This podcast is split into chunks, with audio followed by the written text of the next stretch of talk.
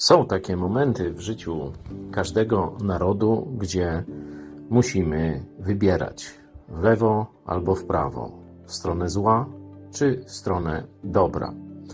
I w Biblii widzimy takie momenty w życiu narodów, widzimy e, takie momenty w życiu narodu izraelskiego. Jeden z nich znajduje się w piątej Księdze Mojżeszowej, 30 rozdział, gdzie Bóg mówi: Patrz, Kładę dziś przed Tobą życie i dobro oraz śmierć i zło.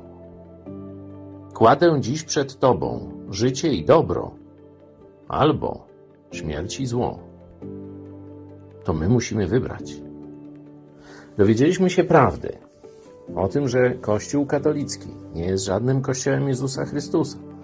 Jest organizacją religijną przysparzającą biskupom i księżom ogromnych bogactw, przywilejów, ale przede wszystkim bezkarności w zbrodni pedofilii. Jeszcze część Polaków łudziła się nadzieją, że no, święty Jan Paweł II no, nie wiedział, albo tam był już za stary, albo za jakiś. Film pana Gutowskiego nie pozostawia żadnych złudzeń. Nie tylko wiedział, ale krył pedofilii, był częścią tego diabelskiego systemu zła.